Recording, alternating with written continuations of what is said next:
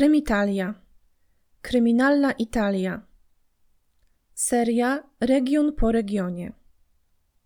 Odcinek 35. Sycylia. Czy to był ostatni wieczór Simony? Dzień dobry wszystkim. Buongiorno a tutti. Na wstępie bardzo dziękuję wszystkim wspierającym mnie na Patronite i naprawdę już się nie mogę doczekać, aby komuś z Was wysłać torbę z prezentami. To bardzo miłe, że dokładacie swoją cegiełkę do rozwoju tego kanału, no i przez to też doceniacie moją pracę. Wpadajcie na profile kanału na social mediach i oczywiście zachęcam do subskrypcji również tutaj na YouTube.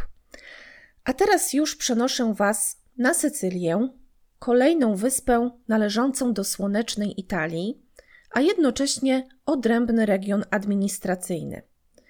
W Palermo znajduje się największe drzewo w Europie. W 1863 roku architekt Filippo Basile zaprojektował Giardino Garibaldi, w którym posadził między innymi pewien okaz figowca. W ciągu ponad 150 lat życia okaz ów osiągnął 10 tysięcy metrów sześciennych liści, co czyni go największym drzewem Europy. A skoro już jesteśmy w tych odległych czasach, to nie wiem, czy wiecie, ale mieszkający w Katani kucharz Francesco Procopio Cuto przekształcił rodzaj maszyny używanej przez jego dziadka rybaka w maszynę do robienia lodów. Po wielu trudach wylądował on w Paryżu i tu otworzył kawiarnię noszącą nazwę Le Procop. Była to pierwsza kawiarnia w tym mieście i z tego co czytałam, istnieje do dzisiaj. Jeśli chodzi o tradycyjną kuchnię, to na Sycylii na pewno warto spróbować kaponaty, takiej tradycyjnej potrawy idealnej na sezon letni. Towarzyszy ona każdemu daniu mięsnemu lub rybnemu, a gwiazdami tego smakowitego specjału są bakłażany. Je się dobrze podsmaża, a później łączy się z papryką, selerem, pomidorami, oliwkami i kaparami.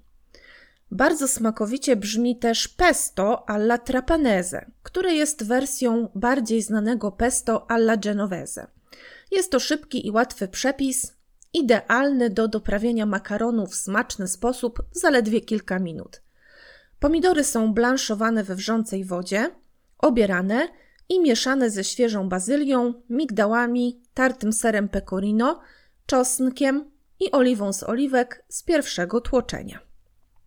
No i kończę nasze regionalne ciekawostki tym smacznym akcentem, a teraz przejdźmy już do historii właściwej. Jesteśmy w Caltagirone, około 40-tysięcznym mieście, oczywiście położonym na Sycylii. Jest rok 1992 i bohaterka tej opowieści, Simona Floridia, ma 17 lat. Dziewczyna pochodzi z dobrze sytuowanej rodziny, finansowo wiedzie im się nie najgorzej. Ojciec Salvatore jest dyrektorem banku, a matka Luciana pracuje w urzędzie gminy.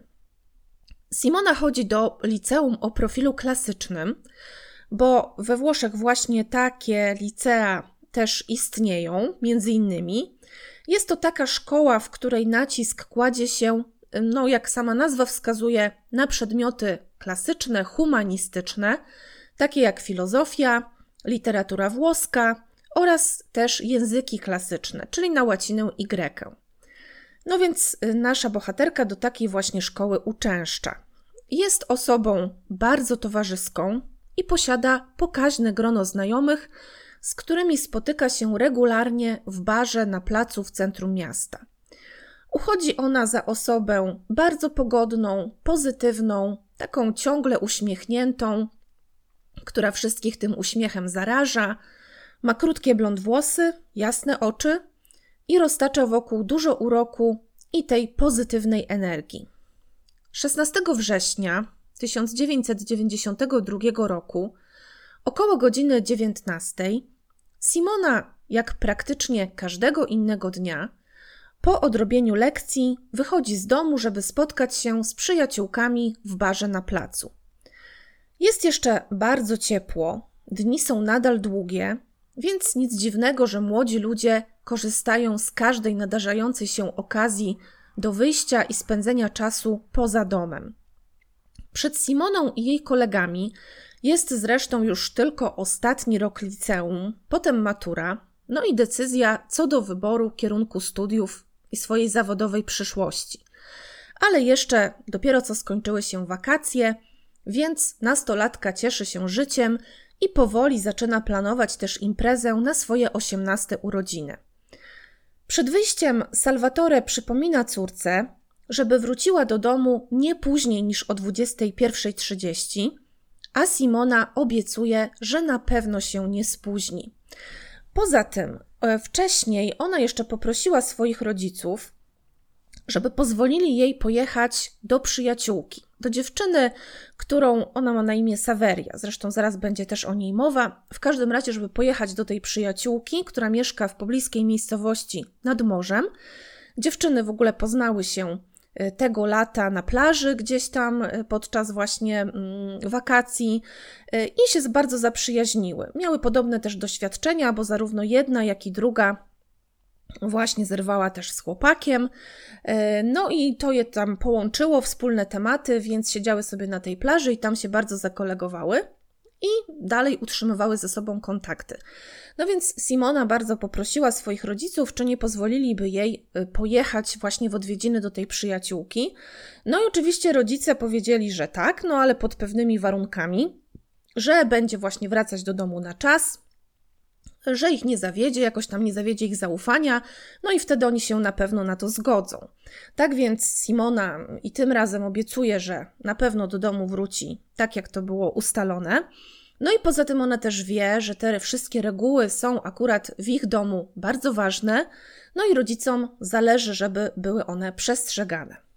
Niestety jednak nastolatka o umówionej godzinie do domu nie wraca. Początkowo Salvatore i Luciana nie są tym faktem jakoś bardzo zaniepokojeni czy zdenerwowani, no bo zdarzało się to już wcześniej, że Simona mimo obietnic wracała nieco później. No wiecie jak to jest. Dziewczyna ma 17 lat, wcześniej też pewnie już w wieku 16-15 lat już się zaczynają te y, takie właśnie pierwsze wyjścia ze znajomymi. No więc często tak jest, że się gdzieś tam zapomina spojrzeć na zegarek, no wtedy zegarki, teraz to już telefony, wiadomo. No ale tak to jest, że właśnie w tym wieku bardzo często, nie wszyscy oczywiście, ale często e, ludzie, którzy, młodzi ludzie, którzy zaczynają wchodzić dopiero w ten świat takich towarzyskich, różnych interakcji, bardzo często się tak w tym jakoś tam zaczynają w to dopiero wchodzić, tak się tym cieszą, ekscytują, że pewnie no, ciężko im jest takie spotkanie na przykład zakończyć i się często zdarza, że do domu wracają y, później niż było to ustalone. No i tak właśnie czasami też się zdarzało i Simonie, więc rodzice początkowo y, nie niepokoją się jeszcze. Raczej można powiedzieć, że są zdenerwowani, po prostu źli są na córkę, no i już planują powoli, jak ją tam troszkę utemperować i ukarać za to nieprzestrzeganie zasad. Kiedy Simony o 22.30 nadal nie ma, czyli jest to już godzina po tej umówionej, po tym umówionym czasie, w którym miała się pokazać w domu, y, to rodzice postanawiają wyjść, żeby jej poszukać. Oni oczywiście wiedzą, znają to ich ulubione miejsce spotkań, córki i znajomych, y, więc tam się udają na, do tego baru y, przy placu, ale niestety nie znajdują tam swojej córki. Ktoś im tam mówi, że wcześniej była w tym barze, że ją tam gdzieś widział, ale nikt dokładnie nie wie, dokąd poszła później. Rodzice nie zawiadamiają od razu policji. Przede wszystkim dlatego, że ciągle gdzieś tam docierają do nich sygnały, że ktoś Simonę widział. A to przy jakiejś ulicy w Caltagirone, czyli w tym mieście, w którym mieszkają, a to gdzieś tam przy stacji kolejowej, no i dlatego właśnie oni zgłaszają zaginięcie dopiero dwa dni później, 18 września. Policja jednak jest od początku nastawiona dość sceptycznie i sugeruje, że Simona uciekła z domu z własnej woli. Tę tezę zdaje się też potwierdzać fakt, że tak jak wspomniałam, zewsząd napływają sygnały od ludzi, którzy mieli gdzieś widzieć dziewczynę. Ktoś tam mówi, że na pewno była w jakimś tam domu schadzek. w którym on akurat też był. A to w jakiejś komunie, a to gdzieś tam na mieście wśród bezdomnych i na pewno była pod wpływem substancji odurzających. Ktoś miał nawet rozpoznać ją w asystentce wędrownego magika gdzieś tam w okolicach. No więc policja mówi, może coś jej strzeliło do głowy, może chciała przedłużyć dopiero sobie wakacje, które dopiero co się skończyły. Może poznała kogoś nowego, o kim jej rodzice nawet nie wiedzą. Salvatore i Luciana jednak nie wierzą w to wszystko. Oni znają swoją córkę i wiedzą, że nie zrobiłaby im tego. Pomimo zasad, które muszą być tam jakoś przestrzegane w ich domu, to jednak są kochającą się rodziną, a ich relacje są bardzo dobre i pełne ciepła. Według nich nie ma więc żadnego powodu, dla którego siedemnastolatka miałaby uciekać bez słowa wyjaśnienia. A jeśli miałaby jakieś kłopoty czy problemy, no to oni też uważają, że na pewno by im o tym wszystkim powiedziała. Małżeństwo zwraca się krótko po zaginięciu Simony do programu Kilavisto.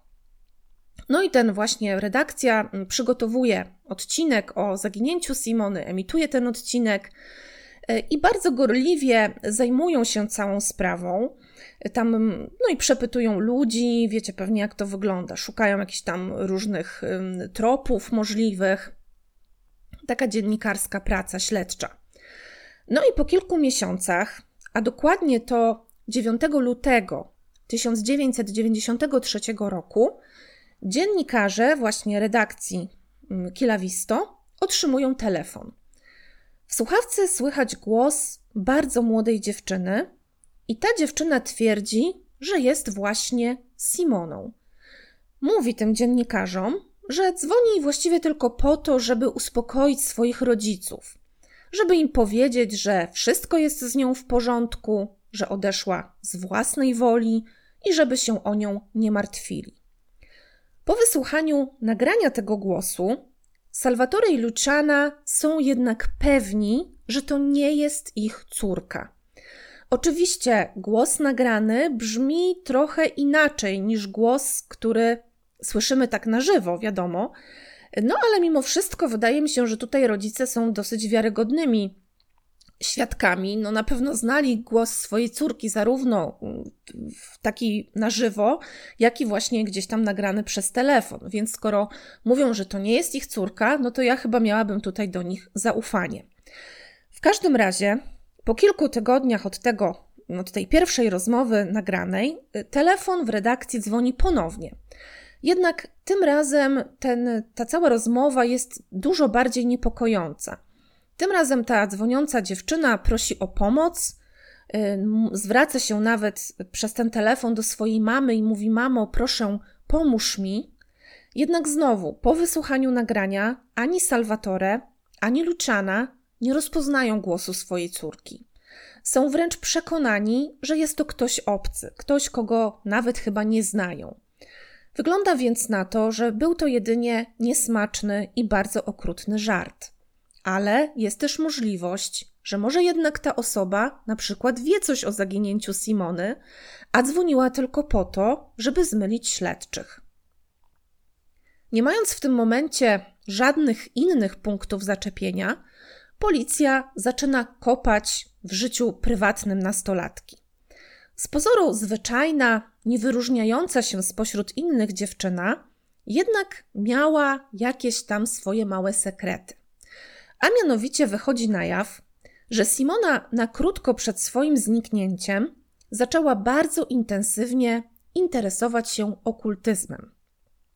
W jej pokoju śledczy znajdują na przykład książki o tej tematyce, jakieś zaklęcia miłosne spisane na karteczkach, szklany pojemnik z piórami koguta, tego typu właśnie tam gadżety, takie czarodziejskie. Okazuje się też, że Simonę w świat magii zaczęła wprowadzać pewna wróżka o imieniu Adelaide. No i to właśnie od niej Simona miała przejąć fascynację tarotem i magią. Na biurku dziewczyny policjanci znajdują narysowany taki ołówkiem czarnym, właśnie na, na czarno, portret kobiety. No i odkrywają to właśnie dziennikarze tego programu, o którym wspomniałam, Kilavisto, takie nasze, wiecie, ktokolwiek widział, ktokolwiek wie, bardzo znany zresztą program we Włoszech. No i oni odkrywają, że ten portret, ta kobieta na portrecie to jest właśnie ta wróżka Adelaide. Nie mam pojęcia, powiem Wam szczerze, bo do tego się nie dokopałam, nie dotarłam. Jak oni do tego doszli? Jak to się stało, że w ogóle temat tej wróżki wypłynął? Czy na przykład u Simony był jakiś kontakt do niej? Czy po prostu tylko po tym portrecie jakoś się zorientowali? Nie wiem, nie mam pojęcia. W każdym razie też dochodzą do tego, że Adelaide to nie jest prawdziwe imię tej kobiety i że ona tak naprawdę ma na imię Alessia, a właściwie to kiedyś była Armandem, ponieważ jest to osoba transseksualna, ma 25 lat. Yy, przyjaciółka Simony, ta Saveria, o której wspomniałam na samym początku, do której Simona miała jechać w odwiedziny, tak więc ta Saveria zeznaje, że ta wróżka Adelaide przepowiedziała Simonie, że spotka ją coś strasznego, kiedy będzie miała 17 lat. I dlatego Simona już nie mogła się doczekać swoich 18 urodzin, żeby jakoś przełamać tę złowróżbną przepowiednię. Policja dociera do Adelaide, która, tak jak wspomniałam, w dokumentach figuruje jeszcze jako Armando, i wypytuje ją o znajomość z zaginioną nastolatką. Kobieta twierdzi jednak, że w ogóle nie zna Simony, że nigdy się nie spotkały, no i generalnie ona w ogóle nie wie o co chodzi. Są jednak oczywiście dowody na to, że kłamie. Na przykład w notatniku Simony y, policja znajduje wpis o tym, że miała się ona spotkać z Adelaide pod koniec września. Y, tak więc jest czarno na białym jakiś tam dowód na to, że jednak w jakimś kontakcie były. Niestety, cały ten trop związany z tą kobietą, z tą wróżką, nie prowadzi donikąd i nie udaje się powiązać w jakikolwiek sposób zaginięcia nastolatki z ową Adelaide. Zostanie ona jedynie skazana za składanie fałszywych zeznań i za to otrzyma wyrok w zawieszeniu. Ale dla sprawy samego zaginięcia Simony, no niestety nie ma to żadnego znaczenia. Upływają kolejne dni, kolejne miesiące i w końcu lata, a po Simonie nie ma nawet jednego śladu. Dzień po drugiej rocznicy zaginięcia nastolatki z Lucianą, jej mamą, kontaktuje się pewna kobieta. Nie wiem, czy to nie dzwoni, czy przychodzi, mniejsza z tym. W każdym razie nazywa się ona Juicy Vasallo i jest niezamężną, emerytowaną nauczycielką szkoły podstawowej oraz bardzo prężnie działa w takiej grupie modlitewnej stworzonej przy swojej parafii. Pełni tam też tak zwane nadzwyczajne posługi, na przykład może udzielać komunii świętej chorym. Nie wiem, to chyba też jest nawet tak szafarz komunii, chyba to się nazywa fachowo. W każdym razie chyba jest to możliwe. Nie wiem, czy w Polsce też, czy to raczej na kraje się tak nie dzieli, czy chodzi chyba tylko ogólnie o zasady y, religii katolickiej, że właśnie kobiety chyba też mogą udzielać komunii, bo z tego co pamiętam, to jeszcze daw dawniej, paręnaście lat temu, to chyba nie było to możliwe, ale teraz może już coś się zmieniło. W każdym razie tutaj wyczytałam, że ona też y, taką nadzwyczajną posługę może pełnić. W ogóle według osób jakoś tam postronnych, znających to, tę Juicy, y, no to ona jest taką trochę fanatyczką religijną. No, taką, wiecie, osobą, która tylko tym żyje, ciągle o tym mówi. Jej dom jest pełen przeróżnych dewocjonaliów, krzyży, świętych obrazów, ołtarzyków. No tak jakby całe jej życie kręci się tylko wokół tego jednego tematu. Juicy prowadzi też u siebie w domu takie wieczory modlitewne, no i na te spotkania ona namawia właśnie Lucianę, żeby ona zaczęła na te spotkania uczęszczać. No ale dlaczego Luciana się na to zgadza? Przede wszystkim dlatego, że Juicy, kiedy się z nią po raz pierwszy skontaktowała, powiedziała jej, że wie mm, na pewno, że jej córka Simona, która zaginęła przed tam dwoma laty, tak? Czy przed, tak, przed dwoma laty, y, ona jest pewna, że, że Simona jest cała i zdrowa i że należy ona do wspólnoty religijnej w Mediolanie, tej samej wspólnoty, do której należy też Juicy.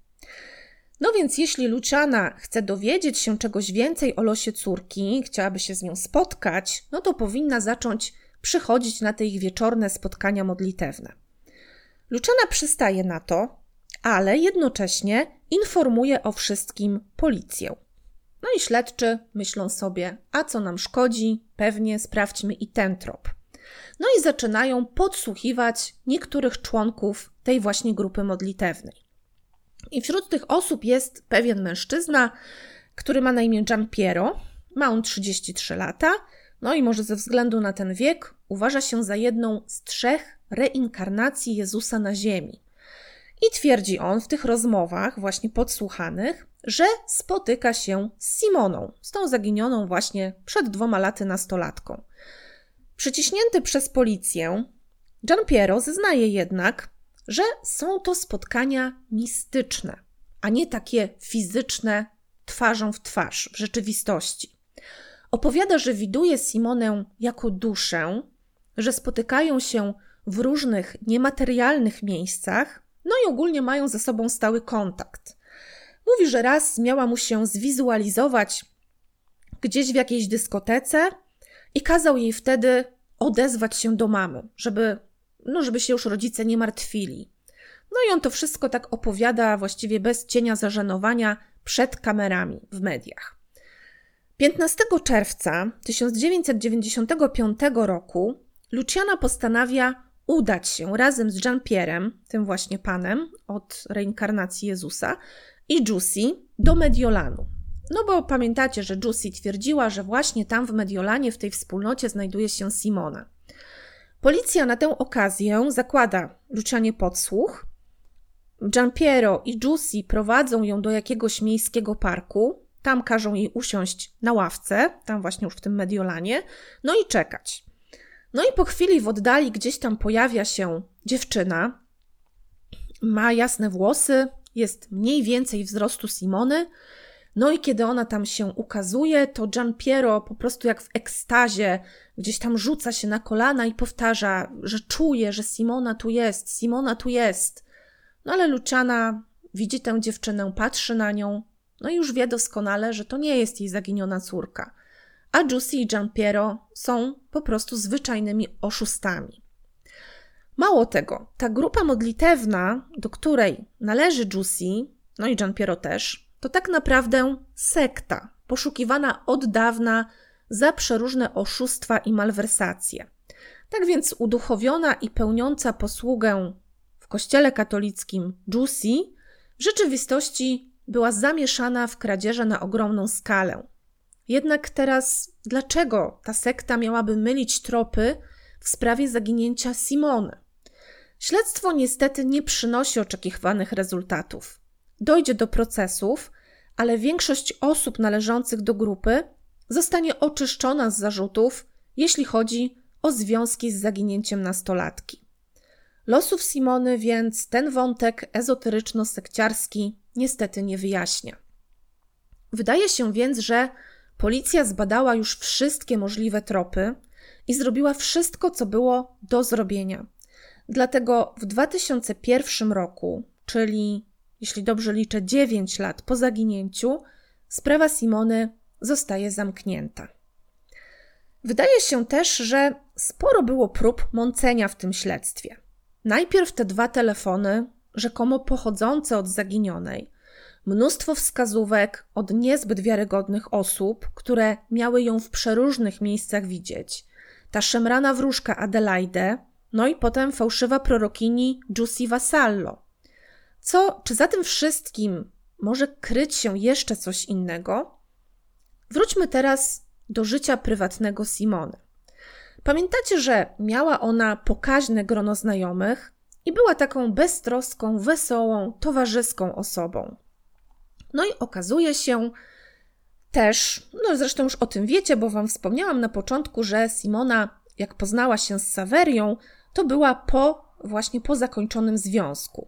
No więc policja też do tego dociera. Y, I okazuje się w trakcie śledztwa, że właśnie na jakiś czas przed zaginięciem serce Simony złamał niejaki Mario Licciardi. Ten związek w ogóle był dość burzliwy.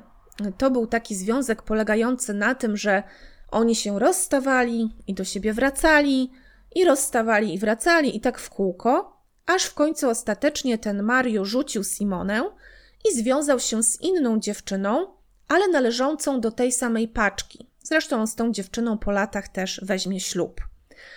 No i z powodu mm, z tych swoich różnych rozterek sercowych, Simona zwierzała się oczywiście swojej przyjaciółce Saverii. I ona spotykała się, co prawda, już z nowym chłopakiem, Giuseppe, którego też poznała latem nad morzem, tak jak z Saverię, ale z opowieści przyjaciółki wynika, że zdecydowanie nie przebolała ona jeszcze wtedy rozstania z Mariem. Czyli z Mariem była po rozstaniu, ale nadal w nim zakochana, spotykała się z nowym chłopakiem Giuseppe. Czy może więc widziała się z którymś z tych chłopaków w dzień swojego zaginięcia? Cofnijmy się zatem ponownie do tego dnia. Jak pamiętacie, Simona wychodzi z domu około 19, 16 września 92 roku. Udaje się na stałe miejsce spotkań swojej paczki do baru przy jednym z głównych placów miasta. Są tam jej przyjaciółki, znajomi. W pewnym momencie przyjeżdża też na skuterze pewien chłopak, który nazywa się Andrea Bellia. I on i Simona robią sobie wspólną przejażdżkę na jego skuterze, po czym ten chłopak, właśnie ten Andrea, po około pół godzinie odwozi ją z powrotem do pubu. I jest to jego wersja wydarzeń, bo on sam opowiada o tym na posterunku, na który zgłasza się z własnej woli już kilka dni po zaginięciu Simony. Tak więc ten to zeznanie pojawia się właściwie w toku śledztwa od razu. Ale policjanci zajęci tymi wątkami, o których wspomniałam na samym początku, czyli Adelaide, y, tą Juicy później, jakoś gdzieś tam to zeznanie im umyka, po prostu wkładają je do akt i tyle. No ale teraz chciałabym, żebyśmy się jednak na tym bardziej skupili. Y, tak więc, y, no cóż, pojechali razem na, przyjaż- na przejażdżkę. Ale czy on i Simona byli dobrymi przyjaciółmi, czy mieli się ku sobie? Z tego co wiadomo, to nie. Jednak łączyła ich osoba Maria Licciardiego, czyli tego byłego chłopaka nastolatki. Był on bowiem również najlepszym przyjacielem Andrei, tak więc siłą rzeczy znał i Simonę. Czyli, żeby wam nie mieszać, Simona miała byłego chłopaka Maria, który z nią zerwał dla koleżanki z tej samej paczki, dalej była w nim zakochana, a ten Mario miał kolegę Andreę, najlepszego kumpla, z którym też Simona oczywiście się znała. No i z zeznań Andrei, który, jak pamiętacie, przypomnę, poszedł sam z własnej woli, tak spontanicznie na posterunek, zaraz po tym, jak dowiedział się, że Simona zaginęła, więc z jego zeznań wynika, że był on ostatnią osobą, z którą zaginiona dziewczyna miała jakikolwiek kontakt. Jednak wtedy, tak jak mówię, policja skupiona na wątku ezoterycznym i sekciarskim nie zwróciła większej uwagi na ten fakt. Zeznanie Andrei trafiło do akt, no i na tym się wszystko skończyło. W 2011 roku przychodzi jednak przełom w sprawie. Śledczy pod naciskiem rodziców Simony i ich adwokatów wracają do transkrypcji nagrania pewnej rozmowy telefonicznej, jaka miała miejsce 17 września 1993 roku, czyli na rok po zniknięciu dziewczyny. Dziwnym trafem wtedy została ona zupełnie zignorowana przez policję i uznana za nieprzydatną dla sprawy.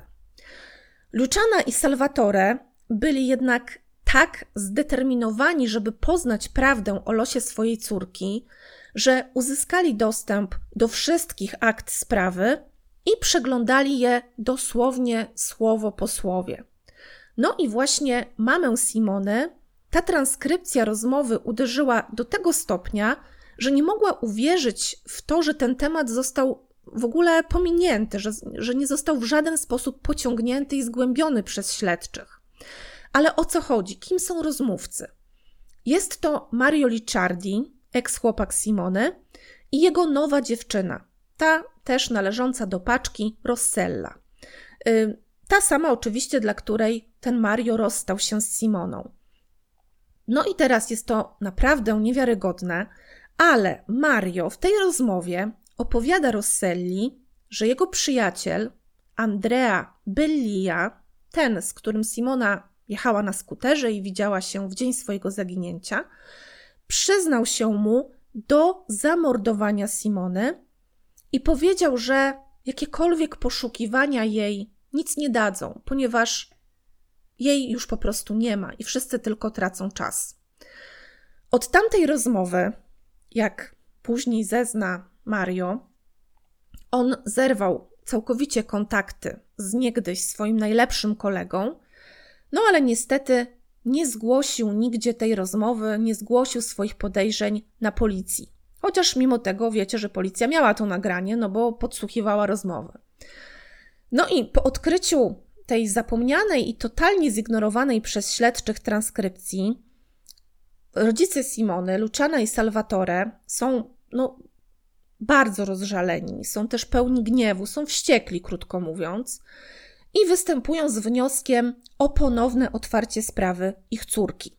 Bo wiecie, że tak może się wydarzyć, jeśli pojawi się jakiś ważny nowy dowód albo coś, czego wcześniej nie było, albo coś, co ktoś przeoczył wcześniej. No i tak się dzieje w tym przypadku. Prokuratura wyraża zgodę na otwarcie sprawy i zaczyna się tym razem śledztwo pod kątem zabójstwa. A głównym podejrzanym jest w roku 2011 36-letni Andrea Bellia. Mario Licciardi zostaje oczywiście ponownie po latach przesłuchany i potwierdza podczas tych zeznań, że faktycznie taka rozmowa telefoniczna pomiędzy nim a Rosellą, jego dziewczyną, miała miejsce i że przyjaciel przyznał się mu do zamordowania Simony. Co więcej, opowiada, że wydarzyło się po kilku latach coś takiego, że właśnie Andrea uległ poważnemu wypadkowi nie wiem, czy na, czy na skuterze, czy samochodowemu, w każdym, czy jakiemuś innemu, nieważne. W każdym razie e, było to do tego stopnia poważne, że groziła mu całkowita niepełnosprawność. I wtedy po latach bez kontaktu Andrea poprosił Maria o spotkanie i jeszcze raz wyznał mu, że to on stoi za śmiercią Simony. Tak jakby stało przed nim to widmo utraty życia, a w najlepszym razie sprawności, i dlatego chciał jeszcze raz zrzucić z siebie ten ciężar. No i również wtedy Mario nie uznał za stosowne zgłosić tego na policję. Nie powiedział o tym nikomu, a Andrea wyznał, że zrzucił Simonę w przepaść ze zbocza Monte San Giorgio. To jest taka góra położona właśnie w Caltagirone w okolicach. Y, nawet Mario opowiada, że był tam z nim, bo on tam go zabrał, kiedy już chyba wyzdrowiał. Nie wiem, bo, bo w końcu się okazało, że on ten wypadek tam przetrwał i, i wyzdrowiał. Więc według słów Maria, on tam nawet go zabrał i pokazał mu konkretne miejsce, z którego zepchnął dziewczynę. No ale cóż, dlaczego Andrea Bellia, przyjaciel Maria, miałby zabijać jego byłą dziewczynę? Jaki byłby tego motyw? Wróćmy znowu do 16 września 1992 roku. Simona, według zeznań przyjaciółki Saverii, przeżywała ciężki czas, ponieważ od czterech dni nie miała kontaktu ze swoim nowo poznanym chłopakiem Giuseppe. A przynajmniej tak tłumaczyła powód swojego wzburzenia. Przyjaciółki Simony były jednak przekonane, że tak naprawdę ona była nadal zakochana w Mariu, a z tym Giuseppe to zaczęła się spotykać tylko po to, żeby jakoś zapomnieć o byłym chłopaku, o swojej prawdziwej miłości. Y, ilekroć Simona widziała Maria w towarzystwie nowej dziewczyny, to po prostu drżała ze złości.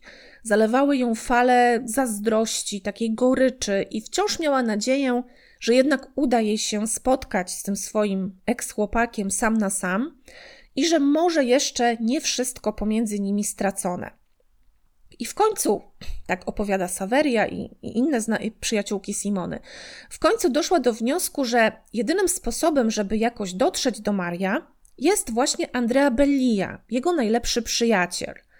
Przez kilka dni starała się z nim spotkać, w tych dniach poprzedzających zaginięcie, no aż wreszcie udało się to 16 września. To, że wsiadła z nim na skuter, można powiedzieć chyba, że jest pewne, ponieważ tę wersję potwierdza sam zainteresowany. On już na samym początku, kilka dni po zaginięciu, zeznał, że byli na tej przejażdżce skuterem. Jednak to, że po pół godzinie Andrea zostawił Simonę pod pubem, jest co najmniej dyskusyjne, jeśli nie wątpliwe, ponieważ nikt po 19, czyli od momentu, kiedy Simona wsiadła na skuter z Andreą, nikt już jej nie widział. Jest więc tylko na poparcie tej wersji słowo Andrei. Według oskarżenia yy, chłopak zawiózł Simonę na Monte San Giorgio, tam na zbocze tej góry. Tam zaczęli ze sobą rozmawiać. No i być może, ale są to tylko niepotwierdzone jakieś tam spekulacje. Na przykład Simona zaczęła mu czymś grozić. Może zagroziła mu ujawnieniem jakiegoś sekretu, który znała. I Andrea nie mógł na to pozwolić, i dlatego w wyniku kłótni zrzucił ją ze zbocza góry w przepaść. Po latach, po tym ponownym otwarciu śledztwa w 2011 roku, zostaje przesłuchana też oczywiście ponownie ta najbliższa przyjaciółka Simony Saveria.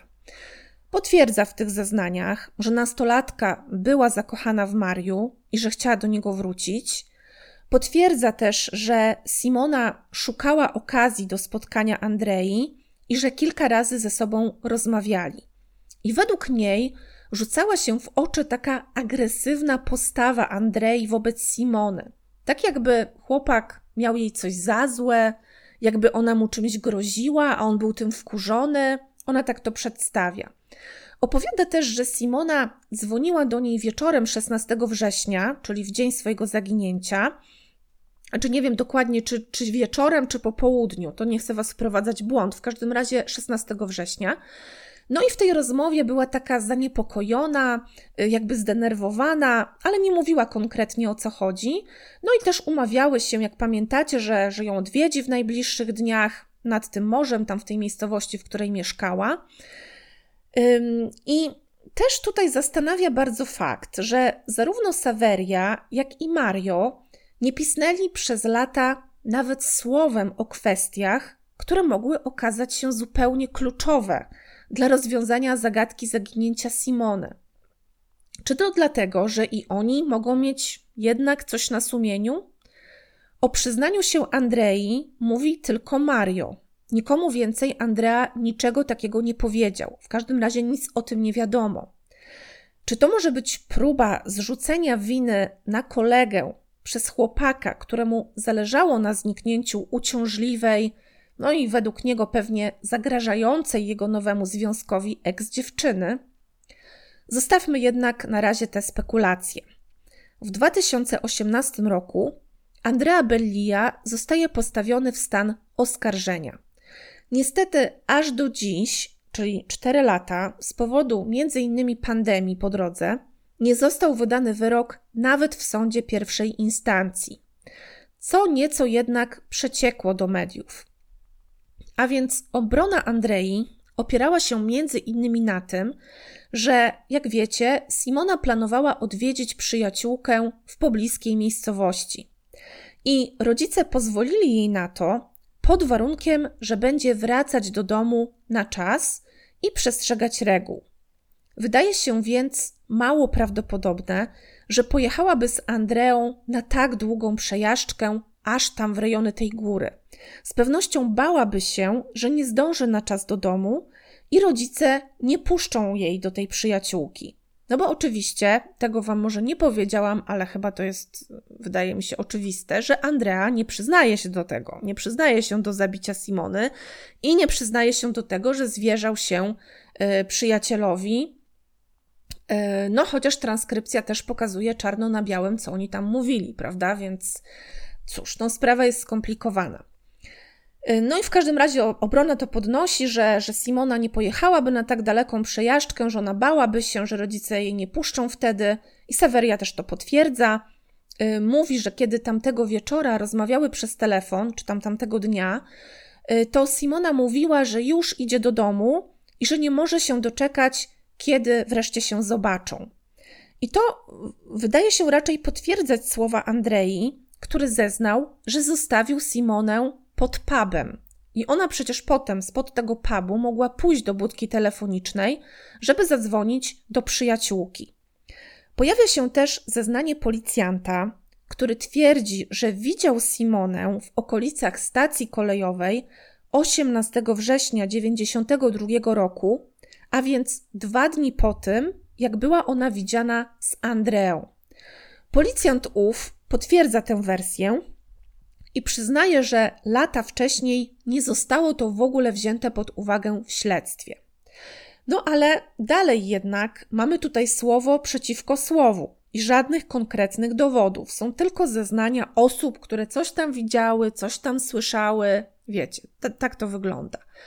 E, kolejnym elementem linii obrony jest wskazanie innego potencjalnego sprawcy.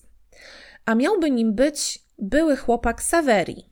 Był to człowiek gwałtowny, wybuchowy, nie mógł się pogodzić z rozstaniem, a winą za nie obarczał z jakichś przyczyn właśnie Simonę, bliską przyjaciółkę swojej ex-dziewczyny.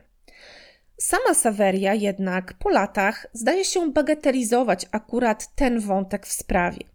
Zeznaje, że Simona Miała z jej ex-chłopakiem znikomy kontakt. Przypomnę wam, że one się dopiero w wakacje poznały, więc pewnie lipiec, sierpień, a wszystkie wydarzenia rozgrywały się we wrześniu, czyli to była krótka znajomość, mimo że intensywna.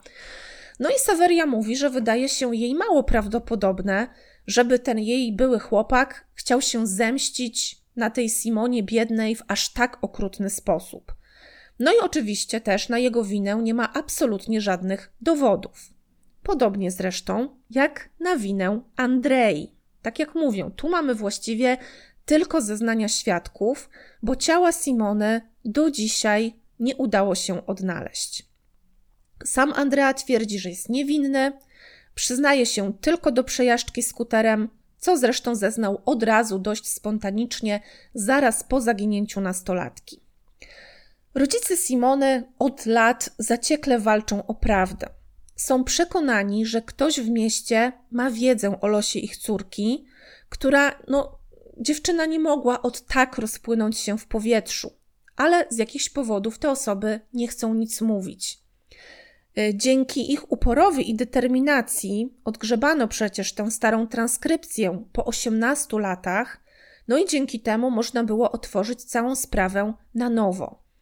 Oni podkreślają, że zależy im tylko na tym, żeby odkryć, co spotkało ich córkę, bo dalej po tych wszystkich latach w to, że odeszła bez słowa z własnej woli, nie uwierzą nigdy.